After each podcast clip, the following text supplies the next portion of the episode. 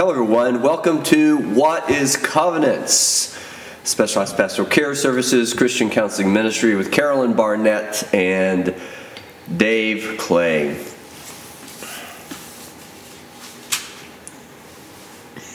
Good morning, Afternoon, evening, evening, good night. good night. So, Carolyn, do you ever, you, you said before we actually started recording, you are curious to find out what we're talking about. Do you ever have any topics you want to talk about? These questions. Hmm. Hmm. Sometimes there are some things that I'm curious about. I had a question on the way to work this morning. If there's no sadness in heaven, No tears in heaven. no tears in heaven, you know I want to ask, then why does the scripture talk about wiping away our tears? Now, I've had someone give me it, their answer to that, what they thought, but I was just pondering that mean, on the way. and when to- we get to heaven, they'll wipe mm-hmm. away our tears? Mm-hmm. Well, that would be the end of our tears. That's one answer. yes, I, I, don't, I don't know if that's acceptable. I always thought of it that way. I, the more I do what I do and work with people, the more I realize that there is no beginning and end. There, there's just all those in between stuff. Mm-hmm. And so, and maybe it isn't even all the in between stuff because that seems linear. It's just, it is. And I know that sounds like really out there and stuff. But if we were measuring it in regards to grief, which is something we do quite a bit of, or at least I do, whether it's bereavement as a diagnosis or could be anything else, it's just for me, it's universally how we process things emotionally and thought wise. There's stages. But I think the tears you can't have i don't think you could have joy without tears i, I don't think you could have resurrection without death i, I just don't mm-hmm. think any of that comes but if you start to separate that stuff out and and you know it almost for me at least it seems to suggest that the person is really not wanting to go through it they're at a, a you know maybe a moment or stage where they've just had enough Mm-hmm. Well, it wasn't my question, but I was present and I heard the other person give an answer, and I was like, hmm, that's interesting. well And what did they say I like to ponder these things, you know. Um, the other person said that they thought that they might be reminded of things like when they see Jesus, that they will possibly, you know, maybe feel bad for the things they didn't do, like the that they would, you know, have a godly sorrow. Like maybe they would, you know, wish they had done this or wish they had done that or something like that. I don't know that I necessarily agree with that, but that was the answer they gave that they would, you know, wish that they had done more or something like that. But I I don't necessarily agree with that. I like the idea of what you said better, and there is tears and there's tears of joy. And so Hmm? for the um, joy that was set before him jesus Right. endured the cross despising which was shame. by no means pleasurable, I would have to say confidently in a physical sort of way. Mm-hmm. Right. So, sure. And sometimes I, you know, have questions about um, stories that we get into, scripture that we talk about, but um, I don't know. You can get into controversial things, but the older I get, the more I'm like, this is not a heaven and hell issue. So, I'm not going to focus on that. And I don't like division. I think there should be more unity with believers, but I don't know. Sometimes I have questions about why things are, and sometimes I have questions about the Bible, but I think it's okay to question those things. Well, you know, it's really difficult when you're with somebody you care a lot about and you know they're really, really sad, but you're not. Mm. That's hard, I think, mm-hmm. in the sense. Not that we can't have compassion, but at the same time, there's tears and joy. And once again, I'm kind of at a point in my life where I'm starting to think, you know, because you could be, I, I know you're not in heaven right now, but you could be in some sort of state of being, uh, even in physical dimension, uh, that could capture at least some semblance of what our eternal reward And I, I think as the Bible would talk about it, uh, explain it, heaven is not only reserved for when we die. When we die, we just don't have the tears anymore. so mm-hmm. they're gone. Mm-hmm. But you could be in some state of really good place right now and feeling really, really good. And I could be like in a really, really not so good place, a sad place, or vice versa. I could be in a mm-hmm. really good place and you could be a sad place. So the idea of reconciliation, I think it's important. Not that I would want to necessarily come from a good place to have to help you in your bad place, mm-hmm. but I understand that's just when we have that level of relationship where you love somebody in that mm-hmm. sort of way, then that's just what you do. You mm-hmm. comfort them. But I think the ministry of reconciliation in the Bible is really just that. It's it's the fact that some might be in heaven and some might be. I hope they're not in hell, or some semblance of hell. They might be really sad. And uh, what do we do to help people? And I, you know, I don't know. Uh, what we do, I guess you'd have to be led of the Spirit or moved by the Holy Spirit to know. Right. Well, somebody said that to me actually this weekend, and I was trying my best to um, comfort and kind of minister to somebody, and and she said, "You don't understand. That's not the same thing." And I and it kind of hit me a little bit because she's right. It wasn't the exact same thing. The the thing I was talking to her about, but I understood the hurt and the pain and i was trying to you know comfort and encourage in that way but you're right sometimes all we can do is to try the best in the holy spirit let him take over because in our own sense it's sometimes difficult Yes, I and and you and I share a lot of common space, uh, physical space dimension, common air. We work out of the same office and we run into each other. Not all that frequently, oddly enough. I'm usually over at the other office. You're here. But when you're living with somebody, whether it's kind of at work or at home, the idea is I don't know that you could escape that. And what do you do with that?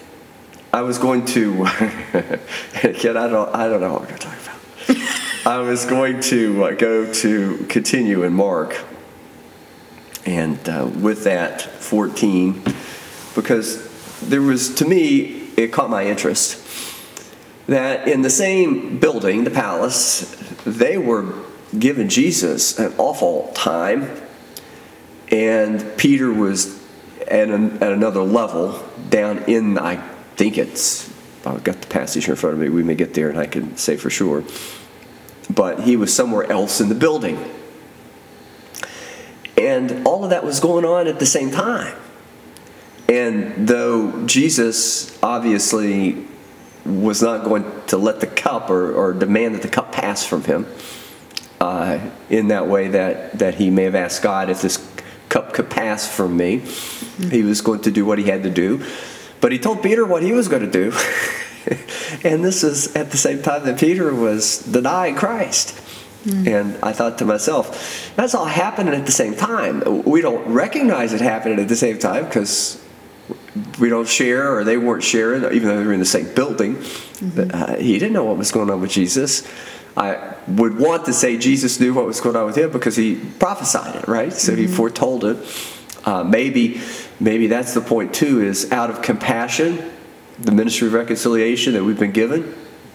Maybe we can, even as the Holy Spirit, see into everything with the gift of the Holy Spirit, have Right. knowledge and wisdom mm-hmm. that ba- baffles revelation the the men or women of the world because they don't have that the worldly the Right. flesh mm-hmm. but i thought when it come to that i thought well that's kind of what's happening now i i, I know what's going on in front of me but i don't know what my patients are going through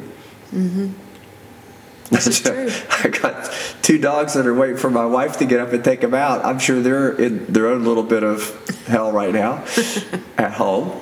Um, and yet I sit here, and all I can do is what I have immediately in front of me. All I can know is what I know.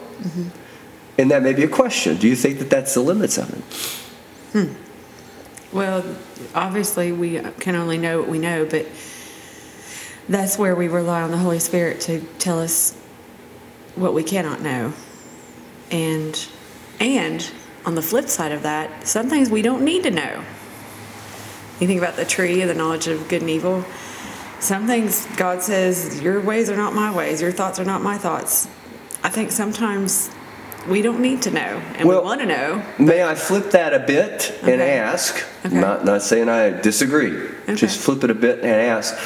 Maybe we should know implicitly and not have to be told, or maybe we should not. It should not be required that we have some mental exercise to figure out whether it's good or bad. Uh, and I know God told them not to eat the, the tree. Mm-hmm, But would it not be the most elegant of things to just intuitively know? And maybe that was the other thing about this passage of Mark, and it's continuing the Holy Week, and it's Friday. And they led Jesus away to the high priest, and with him were assembled all the chief priests and the elders and scribes. And Peter followed him afar off, even into the palace of the high priest. And he sat with the servants and warmed himself at the fire. And the chief priests and all the council sought for witness against Jesus to put him to death, and found none, for many bare false witness against him. But their witness agreed not together. And there arose certain and bare false witness against him, saying, We heard him say, I will destroy this temple that is made with hands, and within three days I will build another made without hands. Neither did, but neither so did their witness agree together. And the high priest stood up in the midst and asked Jesus, saying, Answerest thou not what it is which these witnesses against thee, uh, what it is which these witness against thee? But he held his peace and answered nothing. And the high priest asked him and said unto him, Art thou the Christ, the Son of the Blessed? And Jesus said, I am, and ye shall see the Son of Man sitting on the right hand of power and coming in the clouds of heaven. Then the high priest rent his clothes and saith, What need we any further witnesses? You have heard the blasphemy. What think ye? And they all condemned him to be guilty of death. Now, I'm not sure that Jesus had to say that. Probably I could back that up with a lot of possible reasons why I think that. But the one central one was I keep remember Peter. Uh, and Jesus says, Who say ye that I am? And Jesus got really all excited and told Peter, uh, Nobody told you this. You didn't come to this out of your own thoughts. The Holy Spirit bear witness to you. And I think that's what we're talking about in the podcast today is that the Holy Spirit bears witness. These folks probably didn't need to be told, or maybe what these folks are doing is they're just proving the fact they don't care. They don't care about truth, they don't care about facts. Even as they were apprehended, Jesus, as they came to apprehend him, Jesus, in the Garden of Gethsemane, he says, Put down your weapons. I was in the temple every day. you guys didn't take me when I was in the temple. Why are you going to do all this now? For the drama of it, I suppose, or maybe out of their own fears or insecurities. But it seems to me that we all know who Jesus is. It just seems also to be that many people don't want to mm-hmm. claim him, and they got one other angle, one other thought to go with this. And maybe that's what grieving is all about. The ministry ministry of reconciliation is all about. Is you have to go through your flesh coming to accept mm-hmm. the call of Christ. Mm-hmm. And with that, then the actual reason Jesus is here amongst us, even now in Holy Spirit. Uh, and that's probably where a lot of that grieving comes from. That's where there'll be no more tears in heaven or your tears will be wiped away. Because when I think of it that way, or I think of, like I said, all these other people, my patients that are you know hurting and I can't be with them, should I not feel happy or should I not feel joyful? Uh, should I be sad all the time? Should, should I make this my single, singularly sole purpose in life to redeem? Um, as much as allow the Holy Spirit to use me to redeem our Christ. I just think that we could make it all those things, and probably some people have, but maybe it's just a matter of realizing the moment you're in and where you're at, you can't see all the other that's going on, but I'm pretty sure all of this is going on everywhere. The But we're given this situation, this circumstance, Right. for this cause and for this purpose. Right. And that's kind of how, um, when I talk to people that come to see me and we go through that situation, and I'll say, You realize this isn't about ABC or whatever we're talking about. Because I want them to realize we're- this is much bigger than just this one situation. It's all of it together. And like you said, it, then it becomes linear if we start looking at it that way. But I see it as one one singular life, like this space between, you know, the the dash on our tombstone. So how they are living in that dash and the thing that they're going through, whether it's painful or joy, is just one part of that dash. So it's hard to realize that when you're going through something really difficult. And so, you know, I try to um, remind them of that and obviously give them hope because it's not going to be this way forever. You know, my grandma used to say, This too shall pass. And I guess that goes for joyful things too. So we need to be really grateful for the for the good times, for the joy. Um, and then so that when we come upon the times that are not joyful, then we can get through that as well. Well, the chief priests and all the council were probably not very joyful. No. And that would be linear, right? We, we would mm-hmm. we could easily say, well, they're that's the way they were. We know that they're just evil, mm-hmm. and they were. But I don't know that that's the right thing to say. Right. I think even as Jesus said, what he did speak to mm-hmm. was really the proof. and what's the proof that he was the Christ? He says, "I am." And this is when art thou the Christ, the Son of the Blessed, the high priest asked Jesus. And Jesus said, I am. And ye shall see the Son of Man sitting on the right hand of power and coming in the clouds of heaven. He was telling them, you know, right now you're not seeing much of anything. You're just very upset and you're transactional, as I like to call it. All I, so that's a concept that I've gotten into of late that I just probably not going to be able to move off of too quickly. But the idea that that they were limiting themselves because they were not of the Holy Spirit and did not have that gift that we spoke of earlier, that they would have insight, discernment into all things. Because they weren't leading with anything but their head, and, and in that, they were probably on the tears again side of it. Now, would they be redeemed? Would they be reconciled? I I don't don't know. I think God, when Jesus says this, He says, "And you shall see the Son of Man sitting on the right hand of power and coming in the clouds of heaven." I don't know if He was speaking of the second coming. Uh, this is the great mystery because a lot of people would say, "Well, why did He say that to them?" Because they weren't around at that time. Was he talking about, you know, when he comes again and, you know, the dead will be resurrected and they'll go through all that the book of Revelation speaks of? Maybe so. But it also makes me wonder, like you were saying, maybe he was just telling them, you're in a miserable state right now. And denial is the, is the uh, calling card of it. And you're in such threat and denial right now Right. that you're going to kill the, the, the messenger. You're going to you're going to crucify me, and all I'm doing is bringing you the full picture, so that you can see what all of that tribulation and trial leads to. And he didn't answer them before, right before that, um, the high priest. He was talking transactional stuff. Right, and that's why I- it's interesting. Jesus doesn't go there. He does. It says Jesus remained silent and gave no answer. He's not going to go there. But when they come out and say, "Are you the one?" That's when he answers. But when he when they bring, you know, "Are you not going to answer?" What's this testimony about these men talking about you? He doesn't answer that. He only answers when they say, "Are you the Messiah?" Which is interesting to me.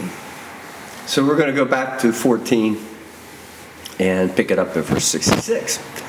And as Peter was beneath in the palace, I thought he was in some lower part of the palace, there cometh one of the maids of the high priest, and when she saw Peter warming himself, she looked upon him and said, Art thou also, and thou also wast with Jesus of Nazareth? But he denied, saying, I know not, neither understand I what thou sayest. And he went out into the porch, and the cock crew, and a maid saw him again and began to say to them that stood by, This is one of them. And he denied it again. And a little after, they that stood by said again to Peter, Surely thou art one of them, for thou art a Galilean, and thy speech agreeth thereto. But he began to curse and swear, to swear, saying, I know not this man of whom you speak. And the second time the cock crew. And Peter called to mind the word that Jesus said unto him Before the cock crow twice, thou shalt deny me thrice. And when he thought thereon, he wept. Was Peter any better?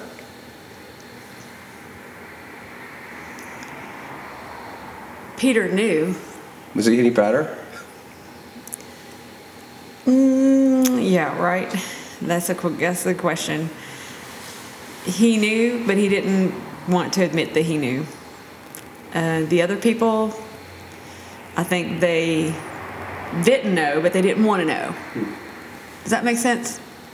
Hmm. It's just called denial. It's a Right, right, right. stage I was of bereavement and grief. It's Right. the, it's right there with the crying. Crying comes, I think, along with or maybe somewhat concurrently. The denial goes with the, the emotional, strong emotional reactions. Right. You know what I thought driving over? I thought it's 20 degrees out. and there's probably somebody freezing to death on the sidewalk. Mm-hmm. And I thought, well, should I help them? I didn't see them. I didn't see anybody. I just thought, well, should I help them? And I played the scenario in my mind. And then I thought, well, they did it to themselves. Carolyn, there's a homeless shelter uh, not more than a block from here. They still sleep out on the sidewalk, even when it's 20 degrees out. But I thought, well, even if they were there and I did that, which kind of, in my mind, negates the whole point, at least my point would be, you should listen to somebody. Mm-hmm. You should go to a homeless shelter. You should stop shooting up drugs. Mm-hmm. You should stop sleeping and, by the way, defecating mm-hmm. as well on the sidewalks. But they were foolish, or they are foolish, in the sense that there's some that are sleeping outside right now. I'm don't confident. know. I'm confident. Well, yes, and then we're setting it here in a semi-warm space. But I thought about that. I thought, well, what's fair about that? Mm-hmm. And I don't have an answer necessarily, but I do think denial, Peter, he didn't want to go there mm-hmm. because it's like, what do you do with Jesus? Exactly. And, and I think Peter, I think that the, the chief priests and council, I don't know if they're saved or were saved or they'll be saved.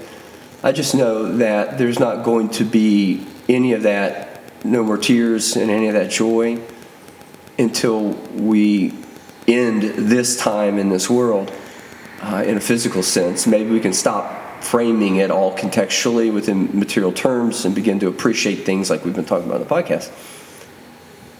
But in the end, it would seem once we get there, we've got to do something with it. Mm-hmm. And what are we going to do? Right. What are we gonna do? Accept or deny. That's the only two choices we have. And that's Jesus, but I'm thinking too, it's like the calling of Christ. What are you going to do? Are you going to help them? People who are sleeping on the streets in 20 degree weather? Are you not going to help them?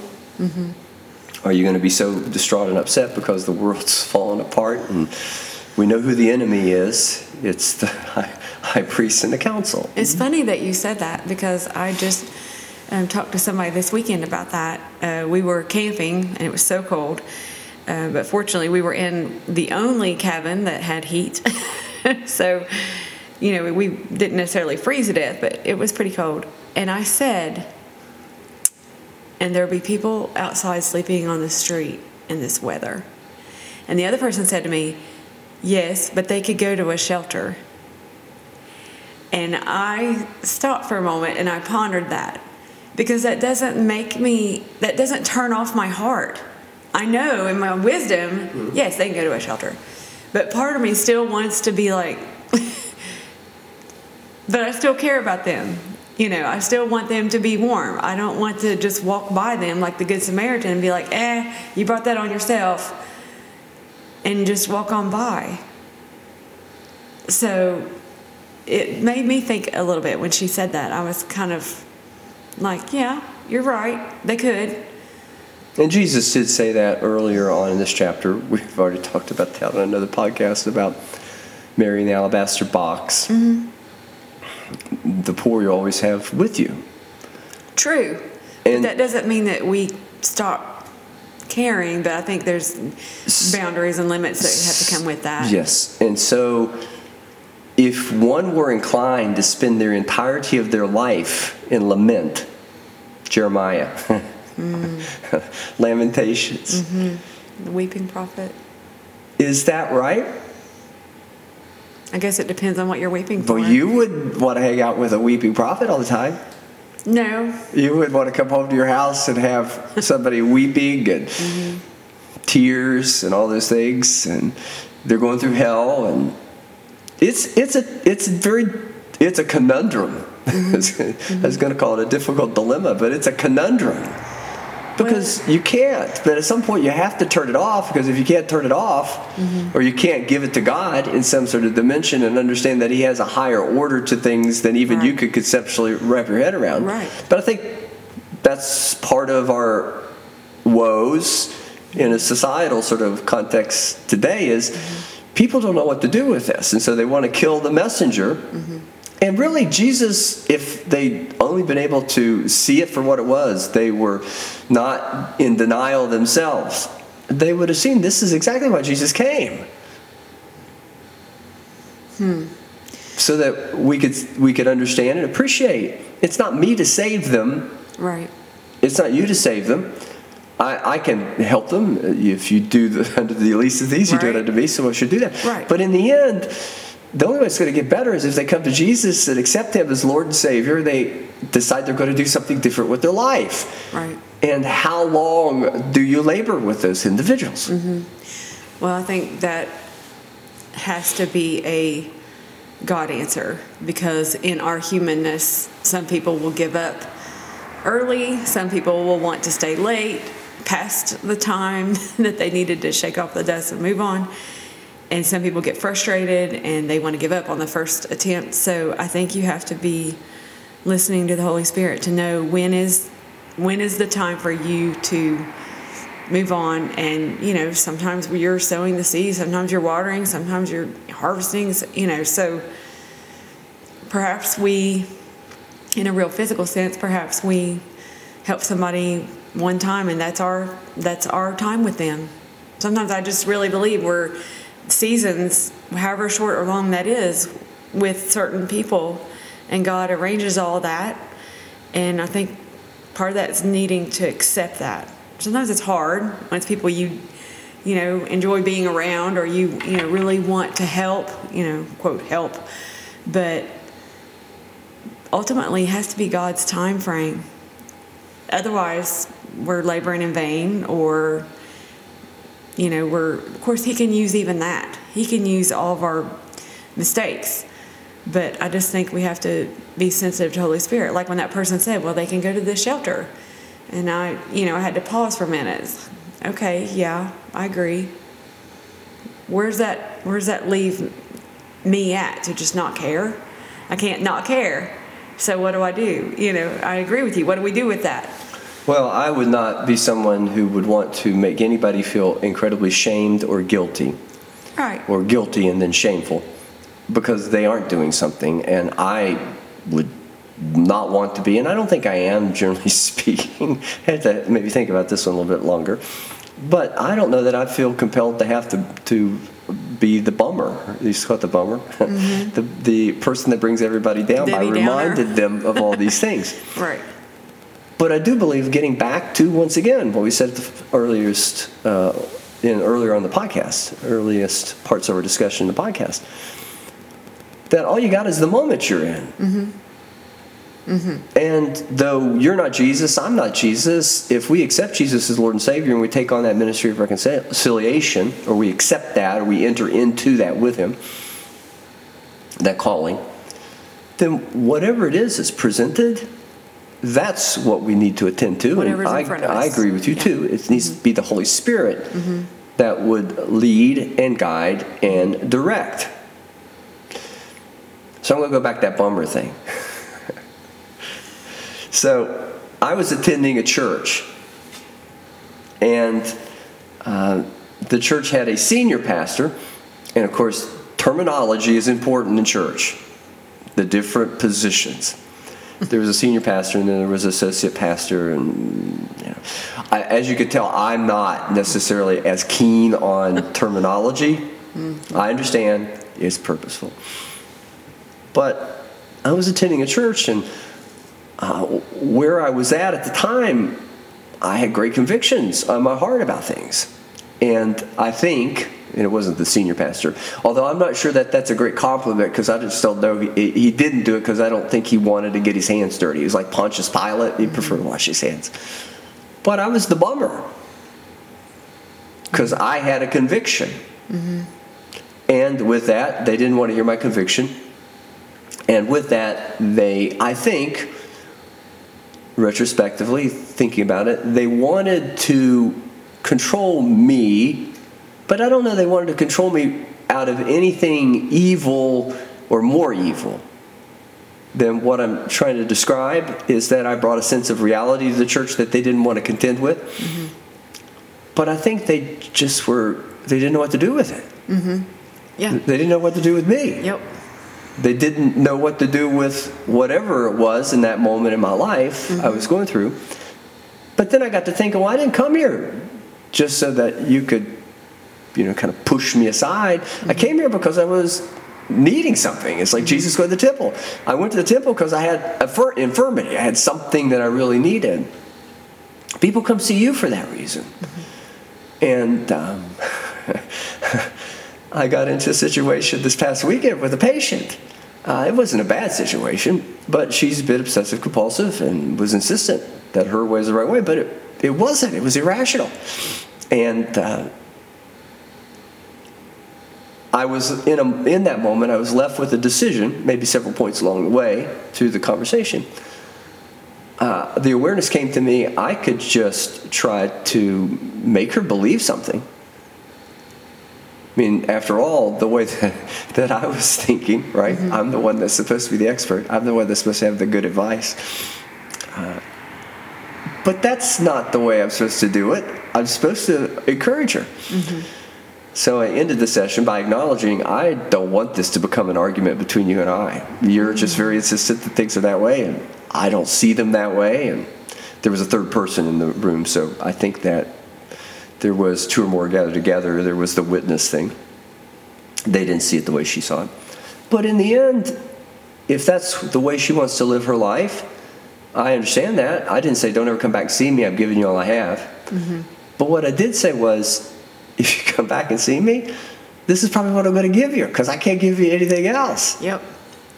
I mean, we could argue the merits of your argument, which were all kind of negative self esteem sorts of things, guilt, shame sorts of things. But again, once more, isn't that why Jesus came too? Because I can't. But when they ask, "Are you the you know the Messiah?" Mm-hmm. They should have understood. I think they were seeing it. That's the only way out. Somebody needs to come along and say we're forgiven. Somebody needs to come along and tell us that it's okay to tend to the very thing that's immediately in front of you, mm-hmm. and with that, do the best you can. But you can't fix the world. You can't make everything well or perfect or Right. whatever you want to call it. Very difficult though, because I think she was very passionate and mm-hmm. motivated. And, hmm. I have those conversations, um, and actually, and that that's the Holy Spirit. I really, truly believe that was the Holy Spirit leading me um, one day to just tell somebody, "I'm not going to let you go there." And and that sounds a little bit. What are you telling me? What I can do? What I can't do? Um, because the person knew the trail they were going down was not the right path and it's almost like they want you to stop them, you know, and it's, it's like I'm not going to allow you to go, you know, listen to what you're saying. And so it really spoke to her, and she told me about it the next week. She said, I thought about what you said. And then she actually applied it in her life and shared with me that. But there's moments where the Holy Spirit kind of takes over. But, you know, we talk about that a lot. Uh, I mean, I tell him when you when you're listening to the Holy Spirit, when you follow it, people aren't going to know what to do with you. They're not going to know what how to respond. You know, we call it like new protocol. Uh, they they learn something, they respond to it, they you know start living it out. You know, maybe it's just setting boundaries. Well, they start saying no for the first time in their life. People don't know how to respond. People don't know what to do with them, and so they're not afraid of that. But it's it's a different reality. So it's quite interesting, like you said, to kind of see people in different places, how the world responds to them. But sometimes the Holy Spirit leads in the office. And, you know, I, I told one person, I was like, I can't tell you that because I'd be lying to you. And I want to speak the truth to you, which is God's word. So unless want me to lie to you, you know. So it was a little tense there for a moment, but um, and they understood. They didn't want me to lie to them. And yet, they have to go through all of that. They right. have to go through the grief right. of that. And we don't deny that, and we talk about that. And so we can't lose sight of the promise. Mm-hmm. Jesus gave the promise, the prophecy, uh, told them what that what will happen. He was the, the Son of the living God or Son of God and that this is what was going to happen to establish that, validate that. Mm-hmm. It's going to be resurrected, all those things that we know the Bible tells us that really is the basis of our faith. Mm-hmm. But getting back to this pastor, so he decides that he's going to take me on, but he's going to do it through texting. Now, I'm probably way, way, way beyond behind the curve when it comes to a lot of technology, and this was texting had been around for a while. I just didn't do much of it. And with that, I'm a bit verbose, if you can't tell. So, so the idea though was okay, we're going to go back and forth. And we got into what now I think was a text war. Mm. Because he was so insistent. Ouch. And I was so insistent. And I think we were, as you were saying, we all agree on the same thing. Jesus saves, but we weren't in the same place. Mm. But I think that's also part of that is that you know, I know. I could get in an argument with a, a, patient, you could get in an argument with one of the counselees that comes to see you, and we may be right.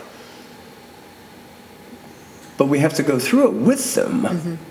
And all of those things about grief, the stages of grief, all those things that mm-hmm. are comprised or make up the stages of grief, that's just the human reaction as we're coming to that reconciliation. Right. or we're coming to that point of accepting the truth for what it is. And also as the holy spirit would salt it would minister to us comfort us lead us guide us. Mm-hmm. Mm-hmm. and it won't happen overnight. I don't know if it takes a lifetime. Maybe it takes a lifetime to get over your flesh. Interesting thing is once the lifetime's over you die. So you, there's no flesh. But uh, I think it does. I think it takes a lifetime because until you die, you're not over your flesh. This is true. This is true, and we'll always contend with that. But what I like to tell people is that we will get better at contending with it. You'll start to catch yourself sooner before you start believing a lie and, and going off some rabbit trail in your faith you'll start to notice things and then you can respond quicker. You can not make the same mistakes you know. So so there's a, a learning curve in that but obviously we're going to deal with our flesh till we die so i think we just have to learn to listen better and we follow closer. And it's not so much about the doing lest it sounds like we're talking works and i'm telling people you know like this is the equation that you follow. It's not about that it's about their deepening of their relationship with the Lord. You know, somebody told me once there was a question about, um, you know, being more saved something along those lines, and and the answer given to me was, you know, once you get married after 20 years, are you more married? No, but you know the person better. Well, yeah. So it's kind of like that. And it's not that you're more saved, it's just you've gotten to know the Lord. You've got to hear his voice better, you've got to know him better. There's much to be said for consecration in, in that sort of way, mm-hmm. or sanctification. I guess mm-hmm. consecration set aside, sanctification then cleaned up. Mm-hmm. I've gotten to a point with the work that I do that I will state the answer, and that being Jesus, and acknowledge that Jesus saves, and if we have a ministry of reconciliation, it's in Christ and it's in the Holy Spirit, and it's about the Word of God, the mind of God, the mind of Christ. But I've also gotten to the point where I look for where they are in their grief. Yeah. If they're still in denial, I could try to, you know, whip them into shape. Right. And try to get them out doesn't of work. denial. I think the person that I'm speaking of, though, uh, had something they weren't willing to admit to or deal with. Mm-hmm. And they felt awful about it. I wanted to help them, Right. but they weren't going to let me go there because if they admitted to it, then they would have had to, at least I believe this would be true in their own mind, they would have had to have then accepted they actually did this awful thing. And I just wanted to say, yeah, but until you can, you know, I do believe you have to confess. You have to repent and confess. But all it did was it left me realizing they're still in the earliest stages of grief. Mm-hmm. Still angry, still mm-hmm. defensive, mm-hmm. still mourning the loss, not accepting the reality, the truth. And if I'm a, a good example of Elihu, or if I have in that ministry of reconciliation the power of the Holy Spirit that knows exactly how to get people through blessed are they that mourn for they shall be comforted through through those different stages. Knowing where they're at though helps me to establish rapport. Mm-hmm. If they're still defensive then Right. you know i'm not gonna i gotta be there in their defensiveness. I don't again like it. It's like, a, like we said at the beginning if somebody's sad and you're hanging out with them in the same space it's kind of tough but if it's somebody you care for and you love and it's what the moment calls for, then you're going to go through the mourning and the grief with them. Mm-hmm. And that's just necessary. Right. I, I don't know if everything gets reconciled in Christ. I think eventually it does. Some souls are lost along the way. But in, in many ways, that's also what the Bible's about. It's all about grief. And in the end, though, there's a lot of physical dimension to the kingdom, uh, Jesus' second coming, but it's all about spiritual first. You've got to reconcile yourself to the reality of your humanity, and it should be through text wars. It shouldn't be through arguing with people over that. But I've known a lot of people, and this pastor was very well knowledgeable of the word. He just wasn't getting the point. The point was, I had a need. Now, the bizarre thing about that, right, is that I don't think he wanted to see me with the need because he knew what I did for a living. But who am I supposed to go to? Right. I mean, I think I have needs. That I mean, it's okay that I have needs. Mm-hmm. And if I go to a church to have my needs met, would that not be even if even if I do this as with a living for a living? It doesn't mean I'm not doing it with integrity. I can help other people, and it does require integrity. I have to work Right. on myself. Right. But that's why I was at the church. Right. But they didn't want to see it that way. No. They had their own issues and thoughts, and I was pretty much, I think, a bummer. You disappointed their idea of what they wanted. Well, I think they too. They would have been, and we're probably ultimately they're very happy because I'm just nothing more than a humanist, um, a psychology, a psychological counselor, psychologist, psychological counselor, and for them, um, it's nothing like the Word of God. Well, I know the Word of God too, mm-hmm. but nothing in my psychology or being a psychological counselor, even if I could heal, physician heal myself, even if I could try to heal myself, it's going to save me. Mm-hmm. What's going to save me is you. What's going to save homeless people is us. Mm-hmm. um, in the moment that we're in. But the moment you know that you realize the moment that you're in, and you start to get defensive and argumentative, then you're not doing anything but creating more burden and trouble. Right, more problem. Right. And you're not focused on fixing the problem or being a help. You're focused on yourself, and that's that makes it more difficult, more complicated, because instead of them reaching out to you, it was more about them in the end. Was it Paul that said he was not ashamed of the gospel of Jesus Christ? Mm-hmm. Well, I'm not ashamed of the gospel of Jesus Christ in this way. Specifically, I'm not ashamed of the gospel of Jesus Christ, obviously. Mm-hmm. We do this. But I'm not ashamed of the gospel of Jesus Christ because I'm a living testimony of the gospel of Jesus Christ. Mm-hmm. I want to be saved. I want to subject myself to the church and have the church help me Right. in my walk. Right. I don't want to be alienated, mm-hmm. and and if I did know something differently, I don't say it's more or less. Um, to me, none of that, all that's transactional. Mm-hmm. The, those And things that the high priest and the council were trying to do was transactional. Mm-hmm. Peter was personal, and Peter was in denial. I think it was personal for the priests and high priests Okay, and yeah. the council, but I think with Peter it was even more intimately personal. They knew Jesus. Well, that's the thing, and I know you're into that word transactional right now. and that's the sad part of the world that we live in is that the majority of people are transactional, and we have to live in the midst of that. And how do we do that? And try not to become that. Or do we just cave and give in and go with the flow? right? I mean, we have that choice. So I think it's a daily thing. We have to wake up and decide what we're going to do.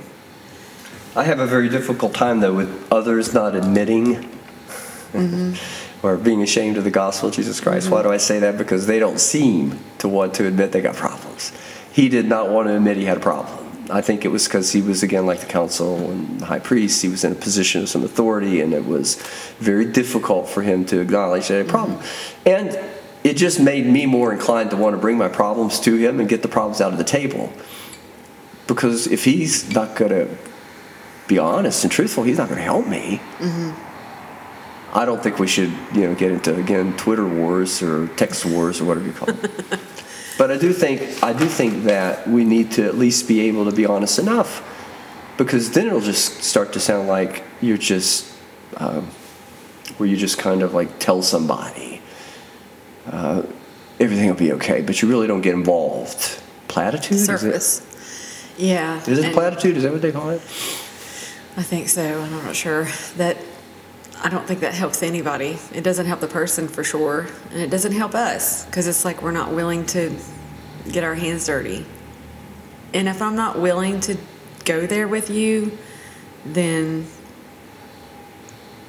I don't know that you should come see me because you know that's the thing. If I'm just going to surface talk to you, then is that really a help to you or a service to you? I don't think so. I mean, I, that's that's how I feel about it because I'm, you know, willing to step into it with them, like you said, and and I had a person that was going through grief, and we were we went through those stages of grief, and we talked about it in depth, and so, you know, that was something that I had to step into it with her, and that was okay. You know, um, did I have to act angry around all the people that when I go home from work? No. But when I was with her, I felt her anger and I felt my own anger in that. So, That's the important part is is that that we also and want to make sure you do a good job on the podcast of doing this. So it's not anything new. It's not something you haven't made real clear, but it's a little different than I'm going to say it and usually you say it. That I am going to say it and usually you say it. But we've got problems. But if you go to somebody that doesn't have problems, you're probably being lied to. right, You're probably being deceived. right, Uh, I don't want to make more problems. I don't want to aggravate anybody. I don't want to. But if you're going to minister the gospel, at least minister the gospel. D- don't use just the words You know, don't just say all these things, do them. And you, we didn't really get to this point, but we did earlier. I think you were uh, getting close to it. But if you don't, uh, faith without works is dead. If you don't do it, whatever it is, then how you can tell me you believe it all you want. Mm-hmm. But if you can't show it or demonstrate it, and maybe I, you know, maybe there's somebody out there that would say, well, David, you're just tempting them. I don't know that I was tempting them. I just wanted somebody to go through it with me, mm-hmm. to step into it with me. Right. And it's not easy to step into it with someone. Mm-hmm.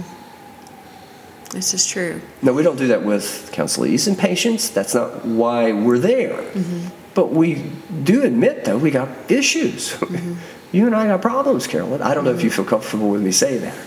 No, absolutely. And I, I, I think I would be amiss if I didn't allow you to say that or even admit that. And that's part of the beauty, I think, when people come to see me because, you know, I, and that's the difference, I will point that out, in specialized pastoral care and Christian counseling, is I do share a little bit. Um, you know, we're overcomers by the word of our testimony um, James 5.16, you know, confess your sins to each other so that you may be healed. I'm not going to come in and confess my sins to you, but, but I'm going to share if there's a situation, you know, I, I understand what you're saying. I, I know how that feels. You know, there's different things that, you know, I can relate to, but I think that it helps for people to know that we that we understand at least where they're coming from and that they can under that they can perceive that we relate somewhat to them. You know if i just come in and spout scriptures to them and, and say okay you know godspeed be on your way kind of like that um, scripture where you know you see someone cold and then what is it? You tell them to godspeed instead of giving them your coat or something you know i can't quote it right now but um, then i'm not really being of service to them so, yeah, I don't claim to be perfect when they come in to see me, and I don't claim to have all the answers, but I do know where to point them to get all the answers. And sometimes we look at it together and we figure it out together. And so that's part of what I do. And with integrity, Jesus practiced what he preached. And mm-hmm. as within the Holy Week, this was Friday, and all of it was starting to happen, mm-hmm. or at least the really, really awful parts of it. Mm-hmm. All of it was awful. Mm-hmm. And he went through that. Mm-hmm. And he practiced what he preached. And though Peter, the, the, the flesh is weak, the, the spirit is willing, but the mm-hmm. flesh is weak, uh, we're all that way. Mm-hmm. But for the love of God in Christ Jesus and the fact that Jesus did with integrity follow through on everything he said. Um, doesn't mean that he didn't have human dimension. It just means if he can do it, we can do it because he had human dimension. Mm-hmm. We're not going to be perfect like Jesus. That's not what I'm saying. But right. if I tell you that I don't want to harm you and I don't want to hurt you, and then I turn around and hurt you and harm you, I'm a liar. Mm-hmm. That's a pretty easy one, right? Right. And and so if I tell you that I want to do the best I can to counsel and use the Word of God, and I, I want to be real and authentic and genuine. And uh, we'll, yea, though I walk through the valley of the shadow of death, we'll go down that road together in this intimate of moments. But if I don't do that, then I'm a charlatan, mm-hmm. a hypocrite. Mm. Yeah. And there's been moments that and I can say this with true authenticity that there's been moments that um, that you and I have had conversations like that, and I knew that that you were walking through that with me, and so that truly does make the difference. It's the difference between somebody saying it'll be okay, and then somebody going through it with you and and encouraging you and, and just letting you feel that way. You know, I don't tell my people that come to see me, you know, you shouldn't feel that way or you shouldn't be upset or that would be totally inappropriate. And sometimes it is, sometimes it is irrational, like you said, with that client of yours. But that's okay because that's where they're at. And allowing people to be where they're at is an important part of what we do. And it would not be that I've never been irrational. Mm-hmm. You, irrational? Yeah, me, irrational. so, so I think we are called to help one another, and I think we're called to do that in the moment that we're in, and no, no greater opportunity than the moment that you're in. And we can't be responsible for fixing the entire world, but Right. Jesus is in others. He's not solely or singularly in me or you. Right. Mm-hmm. He's not said, "Well, Carolyn, you're going to take on the world and you're going to fix it Right, no. while I'm gone. Watch, take the keys to the No, kingdom. thank you. you you hold on to them. I, I think I'll pass on that. It's too much." right. But but at the same time, though, I would want to say, should people come see us, not that we're going to get into all our stuff, but we know what stuff is, Right. and Right. and and we know what that's like to go through that. And Mm-hmm. with that, because we do have Christ in us, I'm going to give you everything I got in Mm-hmm. the moment. Now, I may, you know, when you're like I was talking about my patients, when you're not in front of me, I may not be thinking entirely about you. If God puts you on my mind, a Right. person on Right. my mind, I'll pray for you and I'll Right. think about It's you. whoever's in front of us. But that's all we got is the limited space. Mm-hmm. That and it's not moment. Mm-hmm. that God's limited by space or time. We are. We can't think beyond the definitions of time and space. Mm-hmm. Very, very hard for us to think beyond the definitions of time and space. So, if folks should have time, should they want to carve out some time, maybe some space to sit down with somebody that's going to be authentic and genuine and real and uh, willing to go wherever they need you to go uh, for the sake of the calling of Christ, how do they get a hold of you? Best way would be just to give me a call at 304 528 9220.